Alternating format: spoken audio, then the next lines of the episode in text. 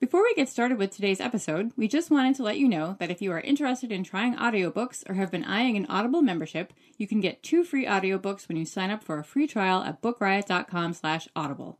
Most free trial offers for Audible only give you one download with your 30-day trial, but we're giving you two. Audiobooks are a great way to work more reading into your life, whether it's during your commute, while you're cooking, while you're at the gym, or whatever. So go to bookriot.com slash audible to sign up for your free trial and get two free audiobooks.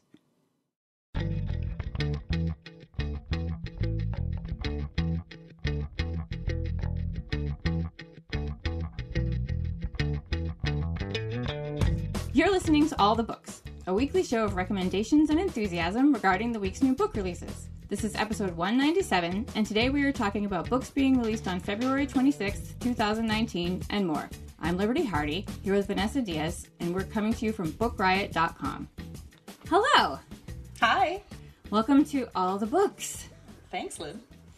So, uh, for our listeners that are not familiar with what you do for Book Riot, could you just tell us a little bit about what you do? Absolutely. So I'm a contributing editor. I edit both the In the Club and audiobooks newsletters. So some of you'll know me from there. I also do um, the Read Harder podcast for all of our insiders with Tirzah Price. And I'm also on our YouTube channel every Friday. Awesome. I can't even record a podcast without getting nervous. I can't even imagine making a video. Not that I'm trying to make you nervous now. Please don't get a complex. I just, you know, I was like, The- I, I, the they're like, you want to do. YouTube? I was like, no, I really, I don't. I can't even sit in a room by myself, you know, talking to somebody through a microphone without breaking out in a sweat. So it's just, It's uh, really, really weird the first time you do it and was not something I'd ever like aspired to per se. And even though it's just you in your room, like recording, the nerves kick in every single time. It's kind of silly, but I don't know. I'm getting over it. Well, that's good. I like I've had a fear of speaking like in public for a very long time, and recently I sort of beat that because I I went to an interview. I interviewed Madeline Miller, I think, and I was so nervous, and I was like, "This is supposed to be fun. You're doing this Exactly. for fun." And it kind of like calmed me down. And since then, I've done a few more, and I've been like, I'm no longer nervous. And yet, every week in my office, I'm like, I don't know why. a part of it like never seems to go away, and I mean, it's just I don't know. I, I always take it as the nerves are a good sign thing. I, yeah, who the hell knows? oh, so we're going to talk about books today. yeah, you know, for a change. Um, I actually I spent my day yesterday weeding books out of my stacks. Uh, I moved into this house five years ago and have not done a pull since then. And so I pulled 1,700 books out of my stacks to donate to bookstores and nursing homes and libraries. And now I wish I was dead because I carried 1,700 books downstairs. I don't know what I was thinking. I'm just like, I legit thought this was I thought this was hyperbole, and then I saw the actual stacks of books on your Instagram. I was like, holy moly! I cannot believe you had that many books. oh, I still have 3,000 left. I believe it. I believe it wholeheartedly. crazy. Yeah, so I just I realized that I love books and I would love to have like the biggest library that I possibly could have, but I fell into my old habit of keeping every book that I read and it's just not sustainable in my house. And also, I'm just probably not going to ever read most of them again. So I want to pass them along and give them to other people and they can enjoy them and have fun. Um, I'm kind of just like amazed at how I let it go for so long. And my boyfriend never goes upstairs. Like it's just like my library upstairs. Like both rooms are just filled with books, so he never goes up there. And so I brought all these down, and he was just looking at me like, "What?" I was like, "Oh, this isn't even this isn't even like all of them. Like this is just a small part." It's like that Oh, purse from Harry Potter that like stuff just keeps coming out of. Yeah. where did these books come from? yeah, I have the Mary Poppins attic. yep. Oh, Well, hey, you got your workout in. I did. Yeah. Uh, so I'm going to talk about some books that are coming out today now. Cool. I mean, I was like, I was so in the zone yesterday. I was so happy looking at. it. I was like, I love this book, and I love this book, and I can't wait to talk about more books. So I'm going to kick it off with "The Priory of the Orange Tree" by Samantha Shannon. I loved this book. Uh, she wrote the Bone Season books. There's, I think, three of them so far. There's supposed to be seven. I love that series. This is a standalone ish for now, and I'm not really sure how to talk about it because I haven't. I don't think I've talked about a book that is this big before on the show. it's over 800 pages long. So it's like how how much of this do you discuss? Because I don't want to like I could tell you about 400 things that happen in this book, and I still would only be like 200 pages into it. You know, like is that like the beginning? You know, so I just want to tell you a little bit about the beginning and kind of set it up, and then just you'll have to trust me that it's worth it because wow, is it ever? Um, I'm not going to compare it to Game of Thrones, but it's exactly like the giant, fully realized fantasy novel that I've been waiting for for years. I just I love it. So the there's a queen. Her name is I don't also I don't know how to say any of these names, and unfortunately they're made up names, so I'm not entirely sure how to pronounce them. So we're just gonna have to go with this. Uh, there's a queen. Her name is Sabin, and she's Queen Sabin the Ninth. She rules over Inys, and she, her family has ruled it for a thousand years. And the kind of rule is as long as she has a daughter, the realm is safe. Uh, She comes from a long line of queens that have had daughters. And this reason is that a thousand years ago, a very mean dragon came up from out of the earth, out of the molten lava, and sort of laid waste to a lot of the country. And he was defeated. And the prophecy says that as long as her family sits on the throne and has a daughter, uh, they'll be safe from the dragon returning. He's called the Nameless One. But there is this sect. There are people in other parts of the lands who worship the Nameless One. They kind of want chaos and they want destruction to return to the lands. And they have been sending assassins to kill Queen Sabin because she hasn't had a daughter yet, and the line will end, and the dragon, you know, the Nameless One will will supposedly return. Um, the other the other thing is that she keeps turning down suitors. She's like, mm, no, not good enough, not good enough. She's not interested. Uh, so it's kind of making her council nervous because assassins keep showing up at her door and and not succeeding, which I'll get to in a second. Um, and she still doesn't. But like, what if they do? Like, she doesn't have an heir, and here come here comes the big mean bad. So um, there's a lady in her court. Uh, her name is it's spelled E A D, so I'm going to go with Eid, but I don't know actually how to say it. Um, she has secretly been sent to uh, the Inys court to protect Queen Sabin. Uh, she uses forbidden magic uh, from that she learned from her people. Uh, she it sort of sets up a spell so she can detect when the assassins are getting close to her room or getting close to the castle. And she goes in, she takes care of them, and nobody knows that she's the person doing this.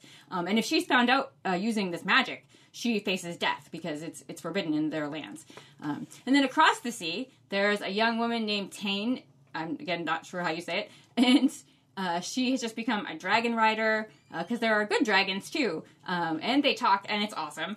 And there's these two gentlemen who have been secretly whisked away from Inys to become spies in a different land.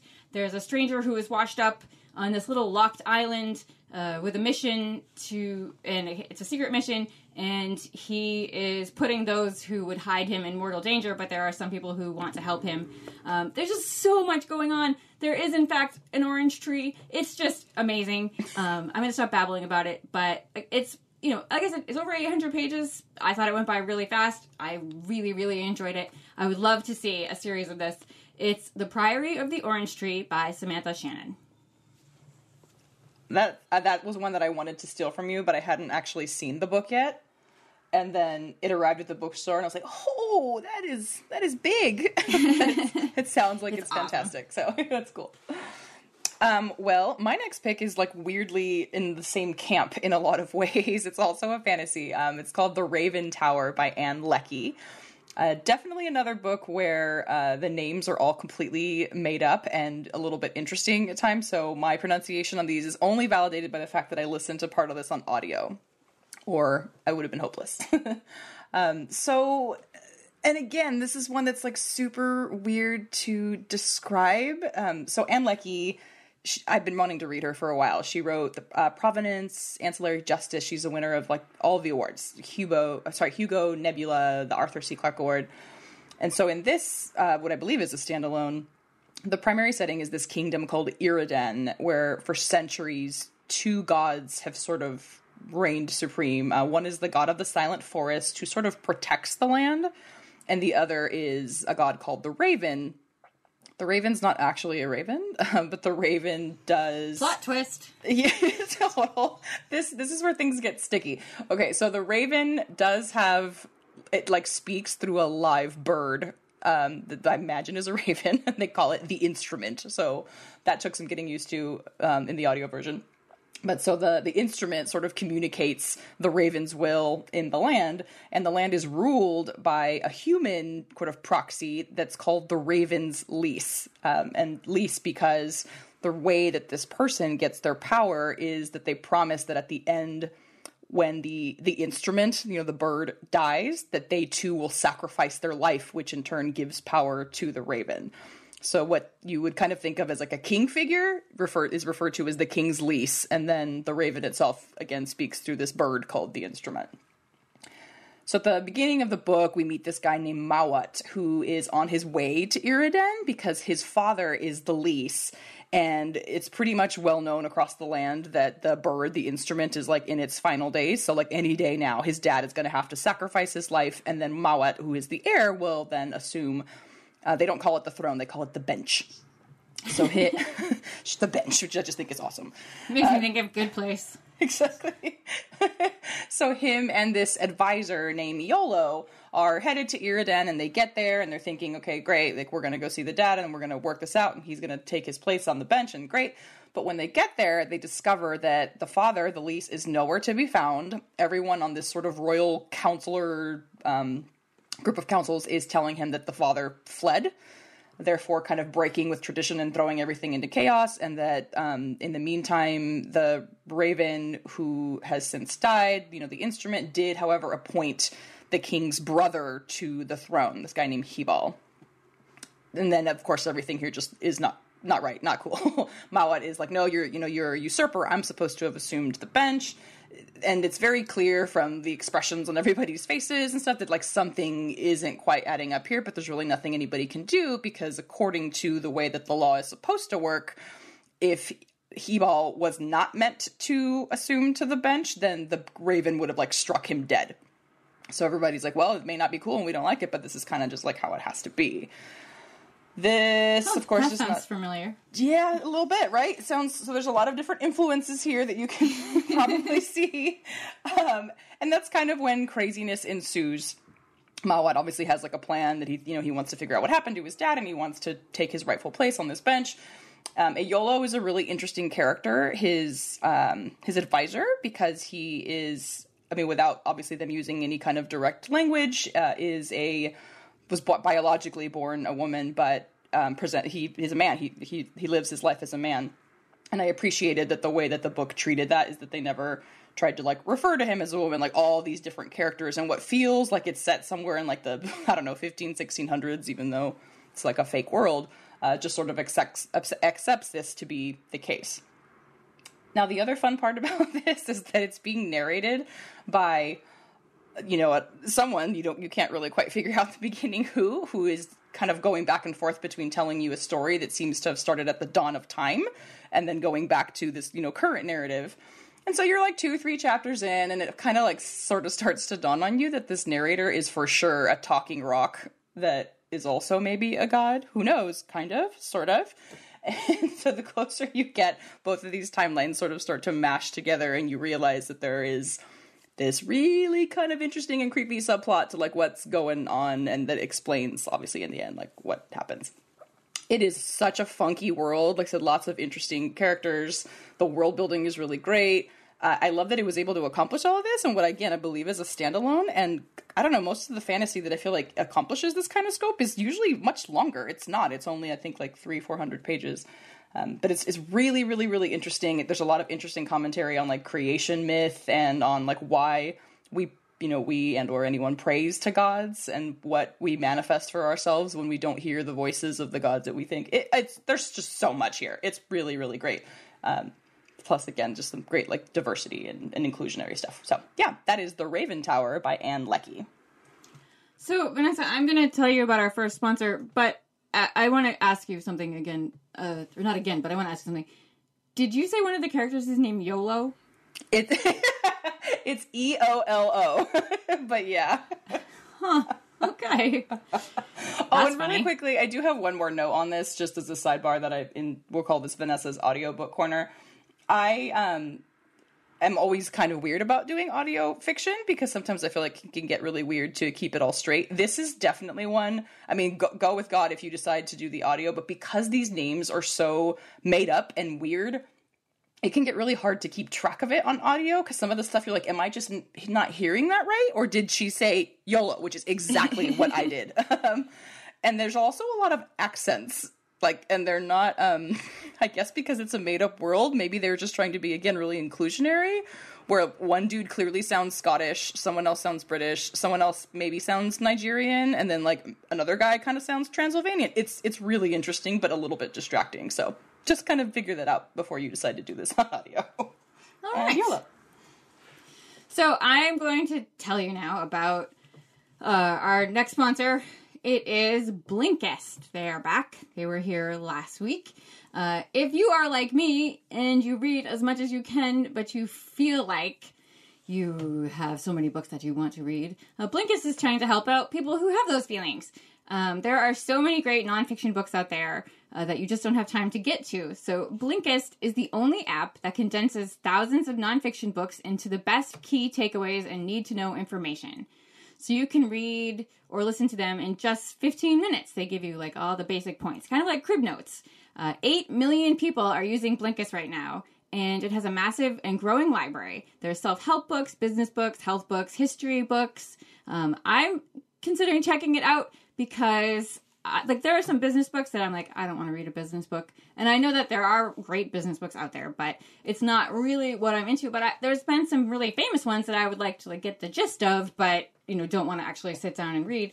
So I might check some of those out. They have so many titles. Uh, they have the Seven Habits of Highly Effective People, How to Win Friends and Influence People. I've always wanted to check that one out because like so many people read it and it's so old and people still use it today and say like this still works. Um, they have the Four Hour Work Week. They have the new Michelle Obama book, Becoming. Uh, Start with Why. And there's also some great history books like A Brief History of Time, Freakonomics, uh, the Leonardo da Vinci biography. If you've seen that, that's like a zillion pages. Um, uh, Sapiens. So it just looks like a lot of fun. So you can go to blinkist.com slash all the books. That's B L I N K I S T dot com slash all the books to start a free seven day trial. That's a, that's a special offer just for all the books listeners. So that's blinkist.com slash all the books, B L I N K I S T dot com slash all the books for a free seven day trial. And we thank them for sponsoring. So, uh, where are my notes? I lost my notes. Oh, they're there. Okay. So my next pick is actually one that came out a couple weeks ago.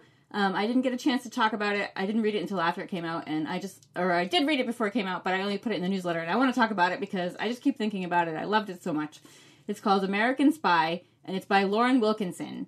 Uh, it's an espionage sort of novel. Um, it's based on real events. It goes back and forth throughout time. The main character is named Marie Mitchell. Uh, in the very beginning, someone has broken into her house, and we don't know why. Um, but then it goes back into time, and she grew up in Harlem with her father and her sister. Um, her mother left them when they were young.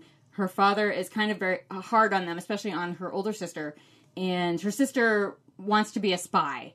Uh, her father has a is a cop, and he has a friend who works for the FBI, and she's really into what he's doing, and decides she's going to be a spy. But she joins up with the military um, when when she like is of age, and her father is furious, but she just wants to get out of there, and she wants to join the CIA and travel around the world and do all this stuff. Um, but unfortunately, shortly after she leaves, she dies, and Marie kind of takes up her dream, and Marie joins the FBI. And so now it's 1986, it's the height of the Cold War. Marie works for the FBI. She is a woman of color, and it's not, like I said, it's 1986, so all of her coworkers are basically white men. They're uh, rude to her. She's she's hardly ever used. Like they give her like really boring, mundane tasks. Uh, she's treated badly. She's just very unappreciated there, and she's recruited by the CIA. They come to her and they say, you know, we have this target that we think that you can get close to. She's been recruited by the CIA. They think that she's perfect to get close to their target because uh, he's in West Africa and she is a beautiful African American woman. So all of a sudden, like they find her to be useful, which is just awful. This oh, and like she knows like something shady is going on with with this deal, but she's kind of interested in what's happening because the man who referred her for this job is her sister's boyfriend, and she wants to get to know him because she did not know him before her sister died. Uh, so they tell her that they want her to get close to Thomas Sankara, who is uh, a leader, the leader of uh, Burkina Faso. He's taken it over. He's uh, got communist leanings, and he's the Americans are like, oh well, communism has to go. So they're trying to uh, put someone in power to overthrow him, like secretly, like uh, in, uh, excuse me, I'm losing my words here, to secretly endorse an opponent for him. Um, and they want, when I say they want her to get close to him, like they want her to take him to bed. Um, and so she secretly admires him. Like he's done amazing things for the country. Like people are learning to read, and there's water, and there's jobs, and there's all this stuff. But she doesn't know what to do because this is her job. Like she's supposed to sort of intervene without being known, and she doesn't know what she's going to do. Like as she gets closer to him, she has to decide like is she going to go through with what she's supposed to do. Um, it's a spy novel, but it's also a family drama and. It's also a voice that we don't hear from in novels. Like there are not a lot of spy novels with women of color. And it's just, it's so, so good. I would love more books like this. So again, it is called American Spy, and it is by Lauren Wilkinson. I'm going to need to read that because I agree. You don't see women of color in this type of book, and that sounds awesome. Awesome. All right. Well, my next pick is one that I really love and that also came out, uh, I think, last week on the 19th. And it's called The Good Immigrant 26 Writers Reflect on America, edited by Nikesh Shukla and uh, Chimene Suleyman, I believe. I hope I did not mispronounce that. This book, guys, uh, I've been waiting for it for a long time. I've had the galley. I was kind of uh, attacking it sort of piecemeal, like reading one essay here and there. It uh, was originally a British collection, so there is a British version. It's the original. It was also, I believe, edited by Nikesh Shukla, and it was, you know, just this like list. I think of thirty maybe British writers, um, all of color, who were all either first or second generation immigrants, talking about, yeah, that concept that exists so much of what a good versus a bad immigrant is in this like increasingly divided society that uh, you know obviously is just as bit true here in the states as it is in Britain. So this collection is of 26 writers. The names on here feature everyone from Alexander Chee, Daniel Jose Older, Dani Fernandez, uh, Jenny Zhang, Hari Kondabolu, I believe. Uh, just so many great names. And of course, like, you know, the title would suggest, they all just sort of talk about what their experience has been living in America as either a first or second generation immigrant. Alexander Chee's story is one of my faves, but I definitely, just as a Latinx woman, really gravitated towards the stories by Daniel Jose Older and Dani Fernandez that literally had me weeping in the middle of my lunch, like a public restaurant two days ago. Um, just because they talk about what it is to feel, you know, divided and othered in one space because you're too light skinned for a Latina, or you know, because your Spanish is weird, or like wanting to separate yourself from your Spanish and your cult, your culture and your language, really. Um, to fit in into these spaces even though you know your parents are well your parents could be doing one of two things. They could be wanting you to keep those pieces of your culture or there's other of us that had an experience where our parents wanted us to you know sort of assimilate to help our experience hopefully be better than the ones that they went through. It's just it's smart it's really impassioned it's obviously very relevant right now and uh, like i said it brought me to tears randomly just because i like felt so connected to these particular pieces and i think everybody um, it's just an important thing to to read and to understand more about that other thing that is just so frustrating right now with this really hot topic so that is The Good Immigrant 26 Writers Reflect on America, edited by Nikesh Shukla and Chimene Suleyman. My next pick is called Kid Gloves. It's by Lucy Knisley. Before I discuss this book, I just want to give a trigger warning that there is discussion of miscarriage and uh, uh, uh, oh my goodness. Sorry, Kyle. Let me try this again. I cannot. I cannot do it today. Okay. Uh, I before we get started, I just want to give a trigger warning. There is going to be a discussion of miscarriage and terrible things happening during pregnancy and birth. So if that is something you are sensitive to, or if you are pregnant and don't want to hear that right now, uh, you might want to skip ahead. Um, but this is a graphic memoir. Uh, she's she's a, a memoir a cartoonist, I should say. Um, she's done a lot of great books, and this is about her attempt to have a baby with her husband. Uh, she eventually had a son, and he's almost three. Um, and she almost died uh, when she gave birth. And it, so she taught. It's a really important book because she talks not only about like when I was young, I always thought babies were great, and I went to health class and they tell you like these basic things, and then I thought like they try so hard to keep people from getting pregnant that it must be so easy to get pregnant and she didn't and she was she was very upset uh, she had a couple of miscarriages and that was very hard on her. And so she talks about um, a lot of myths and facts pertaining to pregnancy like all kinds of all kinds of uh, subjects. She talks about miscarriages and how here are all the things that they tell you like oh you know it's your fault because you lifted a heavy object or it's your fault you know like like all these things that are that are just blatantly not true. Like miscarriages don't have anything to do with a lot of the things that people tell you. Um and and also how one in four pregnancies end in miscarriage. Like they, people say like it doesn't happen very often but it actually does.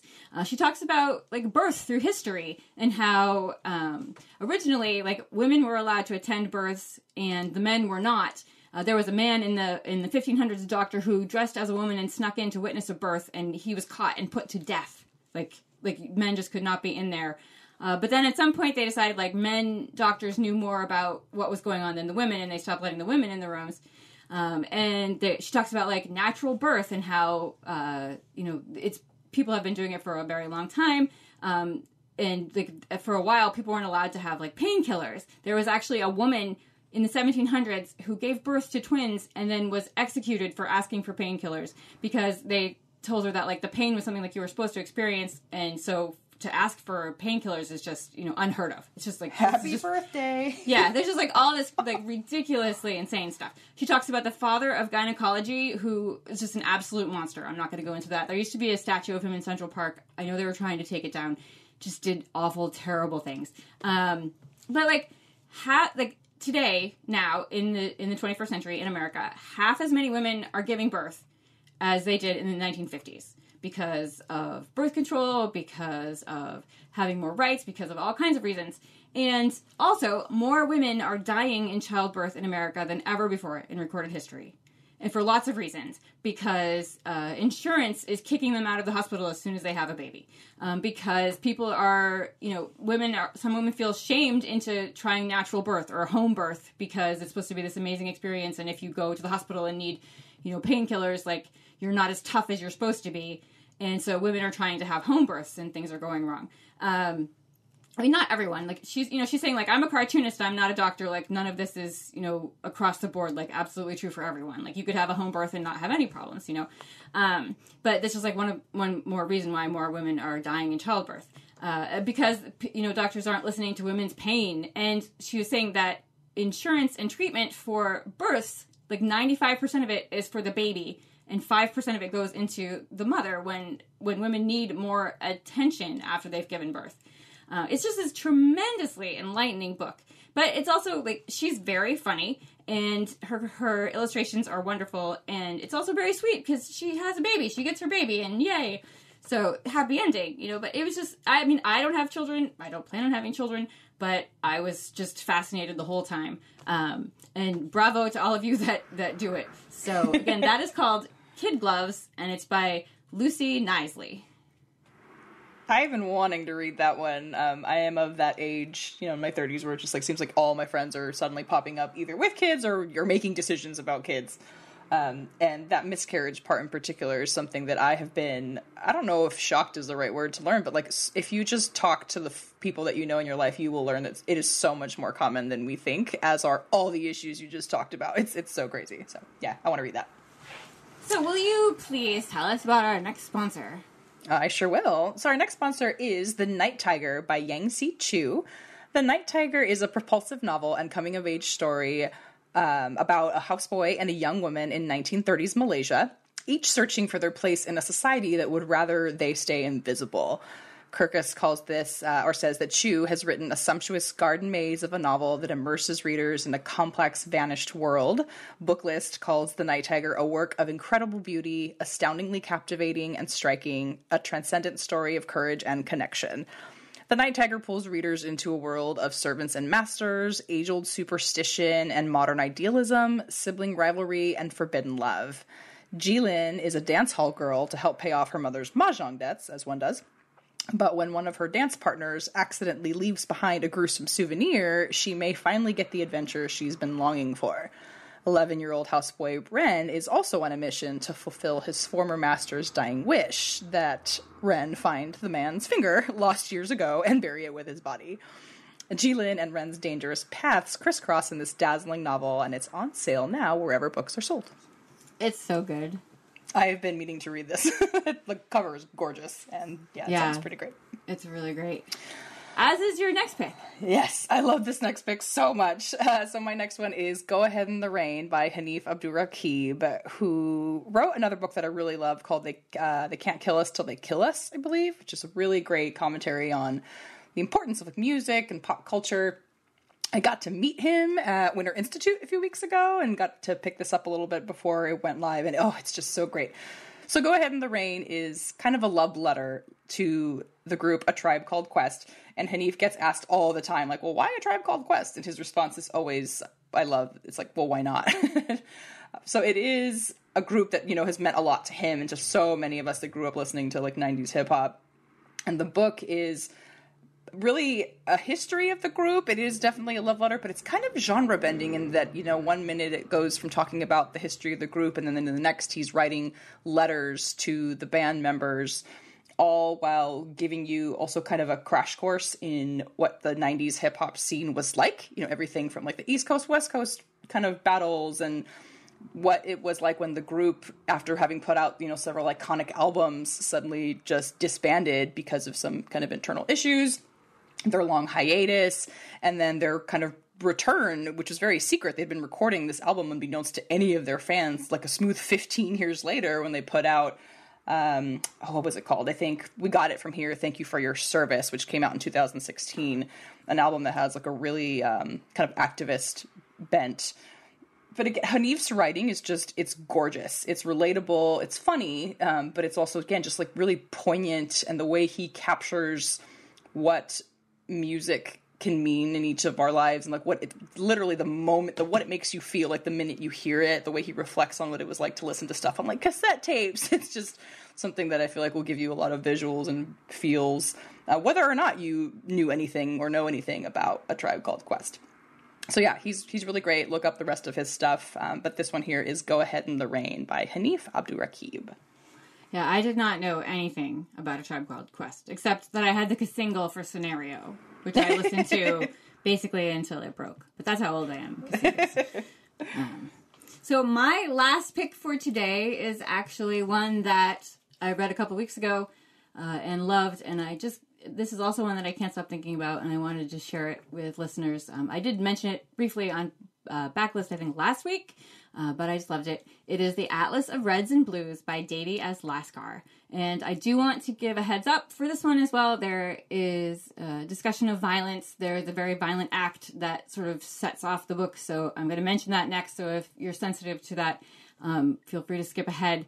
Uh, so the book opens uh, with the main character. We don't know her name. We just she's just sort of referred to as like the mother. Um, she is lying in her driveway. She has been shot by the police, and the whole book is sort of her thoughts about her life as she's laying on the driveway.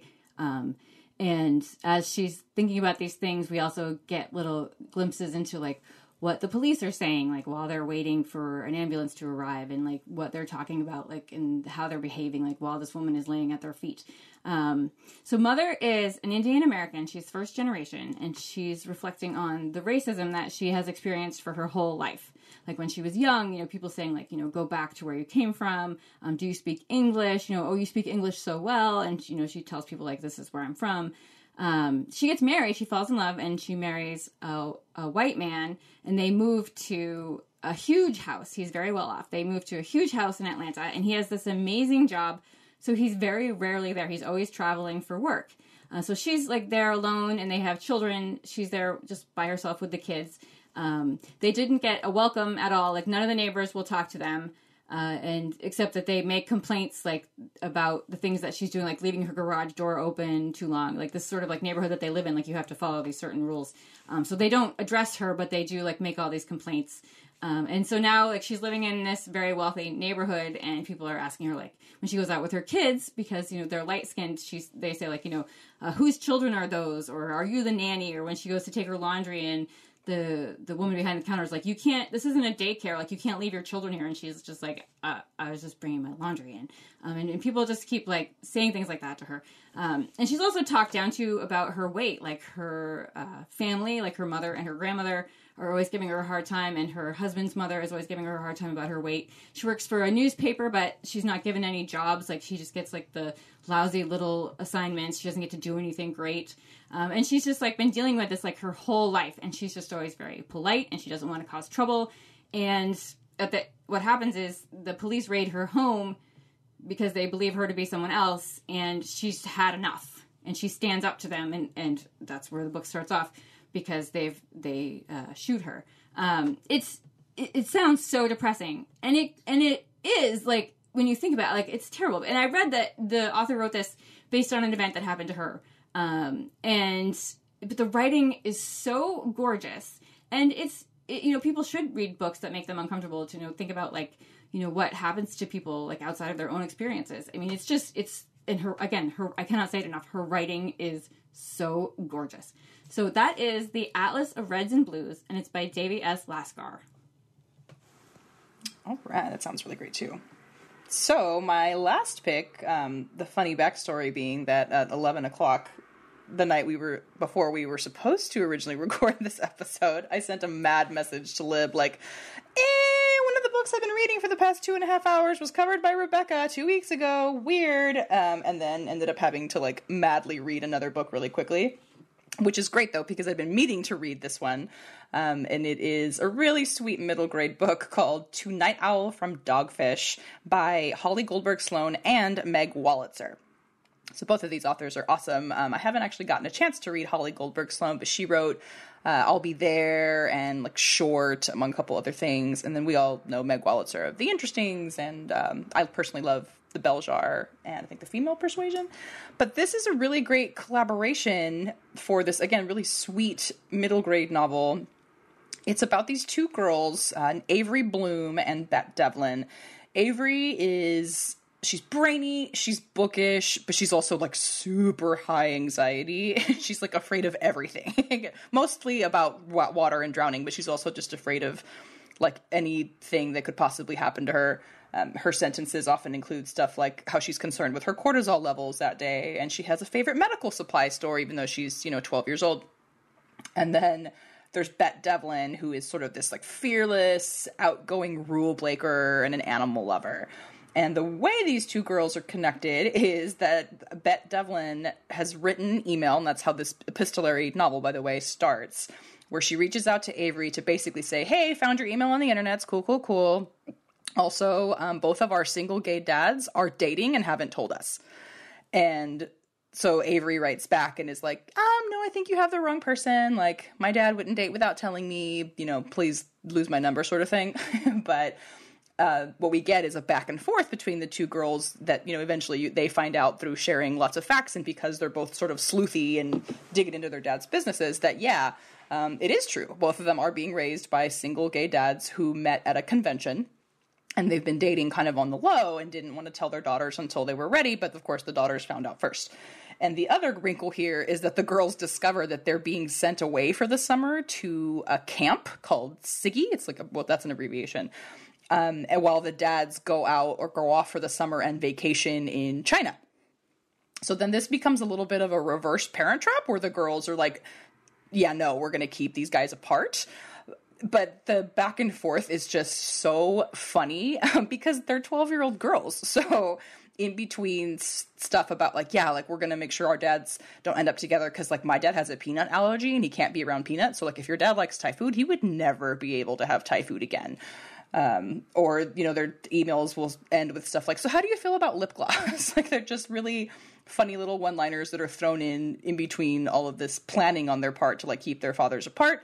They vow that they're yeah gonna go to this camp because they haven't been able to stop their dads from sending them but that they're not gonna talk and they're not gonna be friends even though it's clear that that's like what their dad's plans are is for them to meet and hopefully be bffs so they can eventually you know be sisters um, of course, as one might assume, once they get to the camp, everything kind of goes off the rails. Uh, stuff also kind of goes off the rails with their dads while on this trip, and the girls go from wanting nothing to do with each other to, you know, suddenly forming a friendship over time. This camp is really funny because it is sort of like a sciency for the arts kind of camp. So their classes include stuff like crafts, puppetry, like vegan cooking, and some class called genome, mitochondria, and chloroplasts. Oh my! so it's watching the girls kind of go about their business at the actual camp is, is really funny too. Um, and it does. It's just a really sweet story. I don't. I didn't see the ending coming. Maybe you will, but it's it doesn't go exactly where you think it is. But it's just a really again like sweet, cute, and very funny story of these two girls from different parts of the country who again it's kind of like a reverse Parent Trap and then real Parent Trap. um, but all communicated via emails to one another and I think some occasional letters. To la- lastly take one last trip to like Vanessa's audiobook corner. This I started on audio and had to switch to print because again, it is being told via email. So in the beginning, the you know the subject is you don't know me and then the second one is re you don't know me and by the time you are done with this book like you the the character the audio pardon me the uh, narrators are literally going re re re re re re re re re re re re and I mean after like 30 re's I was just like yeah basta no puedo like and I I ended up having to switch to print so if you can get over that little bit you know hey go with, again you're fine but it, literally it's before each passage it can go up to like 30 seconds of them just saying re before they actually get to the text and I just couldn't get past it but other than that again such a sweet sweet book a really funny book that I cannot wait to recommend to people who need a really solid middle grade in their life. So that's To Night Owl from Dogfish by Holly Goldberg Sloan and Meg Wolitzer. All right, so those are our new books. What are you going to read next? Ooh, um, my life is kind of weird right now because I am on an Indies Introduced panel where we're picking, you know, some books to kind of talk about that are debuts. So I'm reading a lot of assigned reading that I can't talk about. But I think I'm gonna maybe go back and pick up a book that I pressed pause on, which is that new Jasper Fforde that I'm only like halfway through. Uh, Early Riser, I think. Oh, yes. so so good. I just had had to put it on pause so I could do my assigned reading. so probably that. Yeah. I got to do Indies Introduce a few years ago. It was so much fun. Oh, it's They're great. like, they're like, you're the first person that's actually read all of the books all the way through. I was like, I can have some more. like, it was such a great time. Um, so, uh, and also Early Riser is amazing. I think I talked about it when it came out. Yes, I did. Yeah. Uh, love that book. Um, I'm actually so. I think I've talked about this in like three newsletters now. I don't know that I've talked about it in the podcast, so I'm going to talk about it right now. Uh, I am obsessed with a book coming out in September called Gideon the Ninth by Ta- by Tamsyn Muir. It's coming out from Tor Books. I have never read a book like this. It's insane. It would take me like 10 days to explain to you everything that's going on in this book, but it's just like I'll sum it up like this because this is what hooks everybody. This is what sells it. Lesbian necromancers in space in a haunted mansion. It's like a locked room mystery. it's like it's just there's a, a council, an emperor. There's like nine different houses on these different planets, and he brings them all together uh, because he wants them to do battle or like figure out these puzzles, and whoever does it gets to be immortal and rule beside him, or you know, be his left hand or whatever. And so Gideon is this really um, cranky, funny uh, swordswoman, and she hates uh, the woman who is the leader of their planet, Harrow. Uh, it's like her nemesis. And she is a Harrow is a necromancer and a bone witch. There are so many skeletons and bones and just crazy stuff going on in this book. Um, so she takes Gideon with her to this sort of weird haunted building uh, to try and become, you know, immortal. And I, I'm not doing it justice. I've it's just insane. There's monsters. There's murder. There's it's gross. It's sweet. It's funny. I mean, it's just insane. I've read it two times now. I'm in the middle of reading it a third time. I'm going to dress up as Gideon for Halloween. I don't even like Halloween. Like, it, just mark this book down because you're going to want to read it. It is called Gideon the Ninth, and it's by Tamsyn Muir. So, and I will talk about it 500 more times between now and then. I literally just wrote that down. That sounds amazing. oh my goodness, I, I just I can't even. It's I've never read anything like it. and that's So- saying something for you. Yeah. So- Yes. so that is all for today. Thank you to our sponsors. You can go to Audible uh, to you can or you can get Audible. Go to bookriot.com slash audible to sign up for a free trial and get two free audiobooks. Thank you to Blinkist. That's B L I N K I S T dot com slash all the books. You can start your free seven day trial. And thank you to The Night Tiger by Yangsze Choo. Uh, you can find that now wherever books are sold. Uh, you, if you want to drop us a line or ask me more questions about Gideon the Ninth, you can find us at all the books at bookriot.com. You can send us an email. Uh, you can find us on Instagram. Vanessa is Buenos Diaz SD. B U E N O S D I A Z S D, and I am Franzen Comes Alive. I just spend so much more time on Instagram now than Twitter. Just like I'm just going to start using that handle, I think. Um, and if you want to give us a rating or review to help other book lovers find us, we'd appreciate it. You can go to Apple Podcast and do that. And as much as we would love to tell you about more books out today, we just don't have the time, but you can read about more titles out now in the show notes at bookriot.com slash all the books, as well as find a link to our weekly new books newsletter. And in the meantime, Happy, happy reading. reading.